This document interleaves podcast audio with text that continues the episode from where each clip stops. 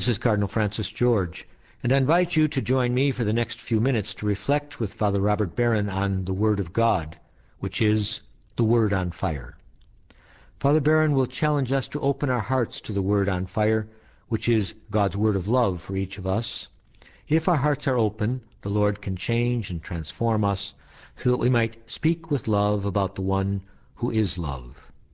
The Archdiocese of Chicago, through the generosity of Sacred Heart Parish in Winnetka, now presents The Word on Fire. Peace be with you.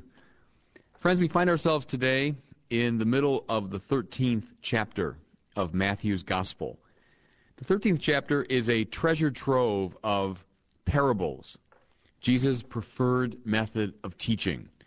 When he wanted to communicate what this new reign of God was about, this kingdom, he didn't engage so much in philosophical discourse, but he told stories, shared images, gave them pictures.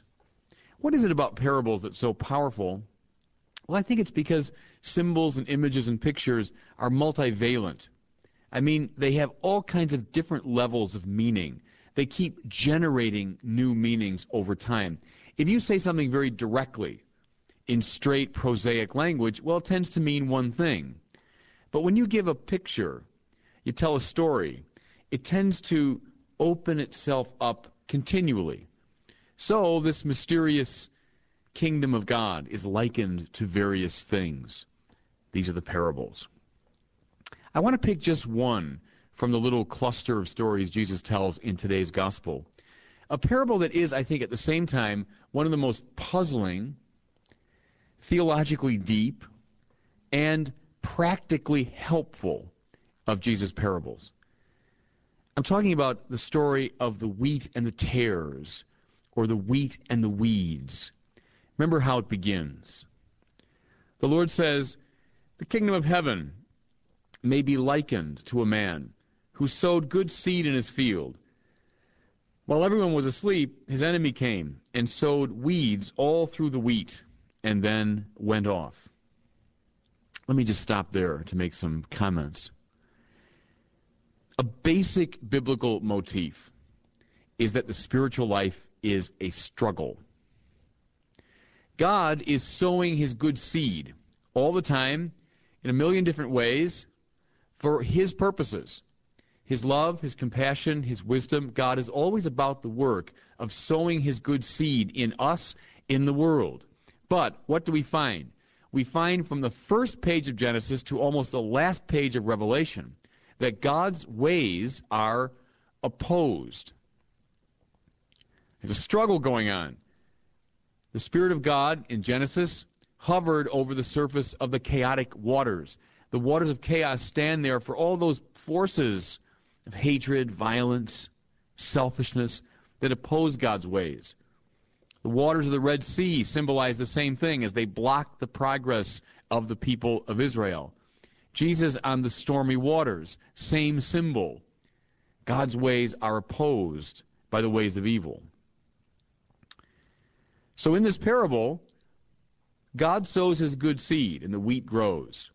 But then an enemy is identified as the one who sows among the wheat these tares or these weeds that grow up right with the wheat, in fact, right around the wheat, winding themselves around the good plant.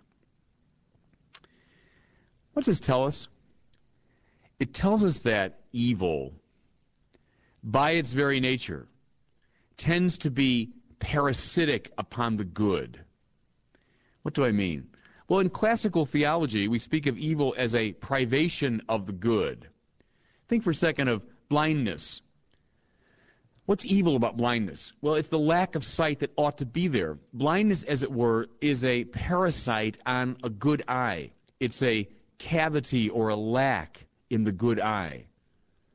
What's sin but a perversion of what's basically good? A mind, a will, a spirit, an imagination, a body. But sin is a kind of twisting or deformation of these basically good things. The point is, evil is always in, on, and around the good.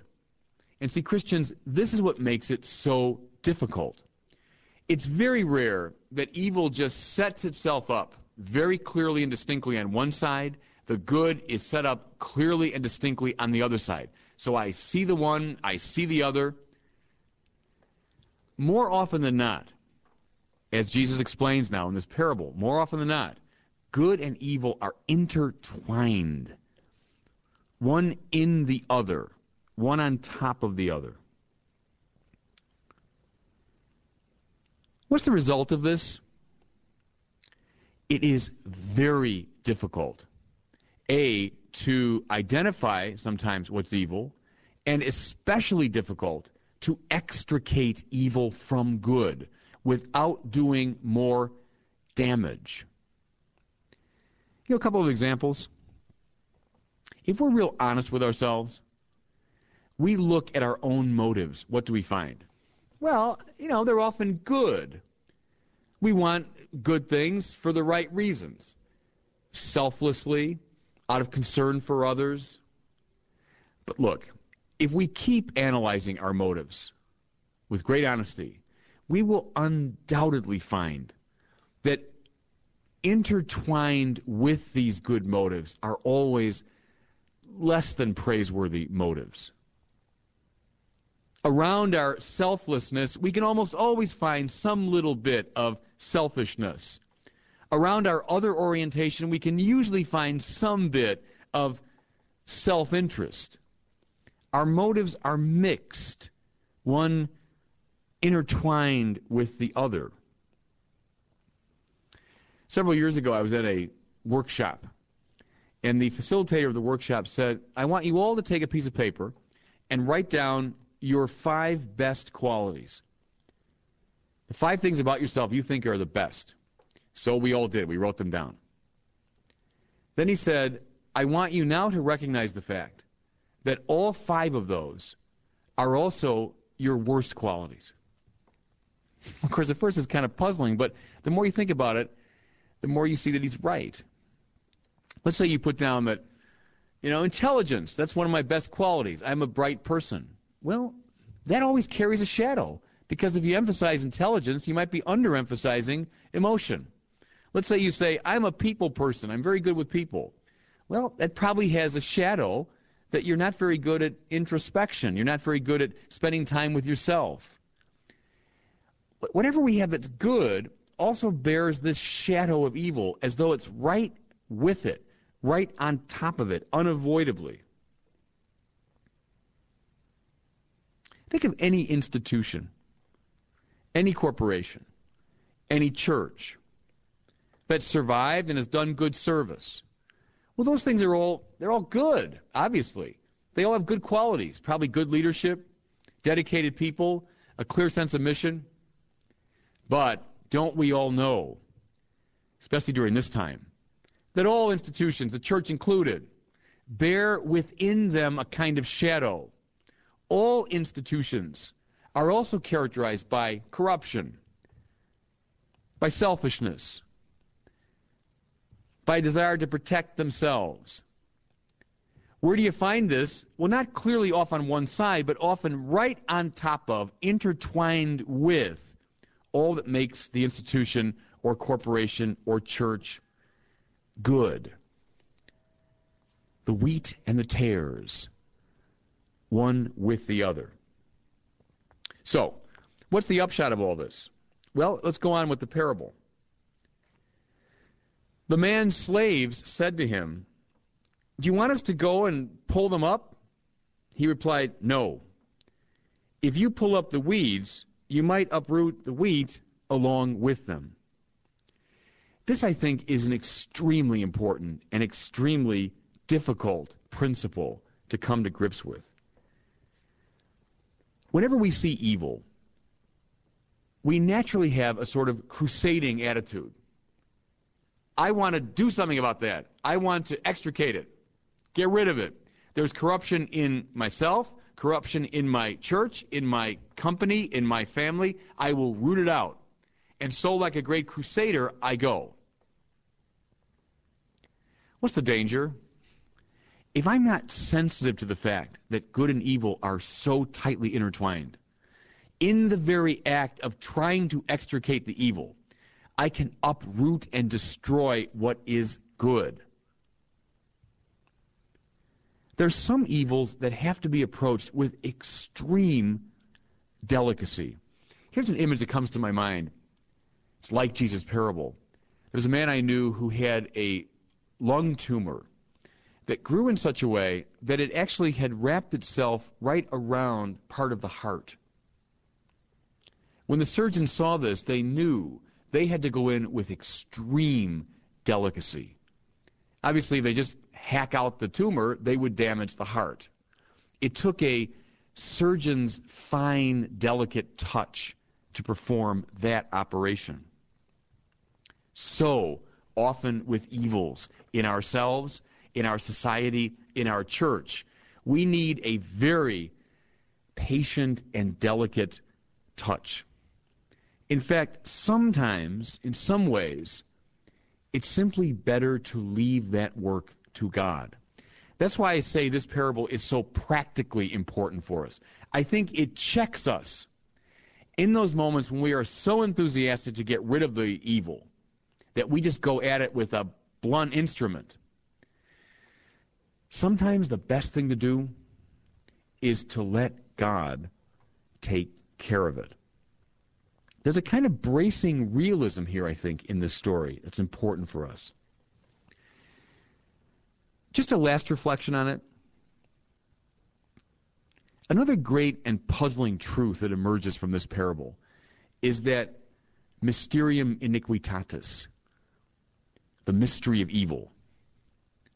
So God sows his good seed, the wheat comes up, and an enemy sows weeds, and they threaten the wheat. Look, isn't God the Lord of his whole creation? Yes. Therefore, if the seeds of evil are sown, isn't it to some degree God's permission that they be sown? Well, yes, is the answer of our great tradition. Yes, at least in God's permissive will, evil is flowing from his own providence. Christians, are there some goods? Now listen, are there some goods that flourish only in and with and indeed because of certain evils? Aquinas says God permits certain evils to bring out of them a greater good. Is it possible that, were it not for the struggle with evil, certain goods in ourselves, in our society, in our church would not exist. Years ago in my pastoral ministry, I knew a young woman about seven or eight years old, and she was profoundly handicapped, both physically and intellectually. Her family brought her to church every week, and there she'd be in the first pew, and she was kind of locked into her wheelchair and it was so obvious that she was in terrible straits. Her grandmother would bring her some weeks, other weeks her parents, some weeks her siblings, her brothers and sisters. What I found so beautiful and so edifying is week after week I saw this young woman in all her suffering and her family, that her family was undoubtedly in powerful ways shaped by the experience of loving and caring for this young girl. That their compassion, their love, their other orientation was undoubtedly stirred up precisely by the fact that they were obliged in love to care for this sister and for this daughter. Christians, are there some evils that wind around the good in such a way as to enhance the good?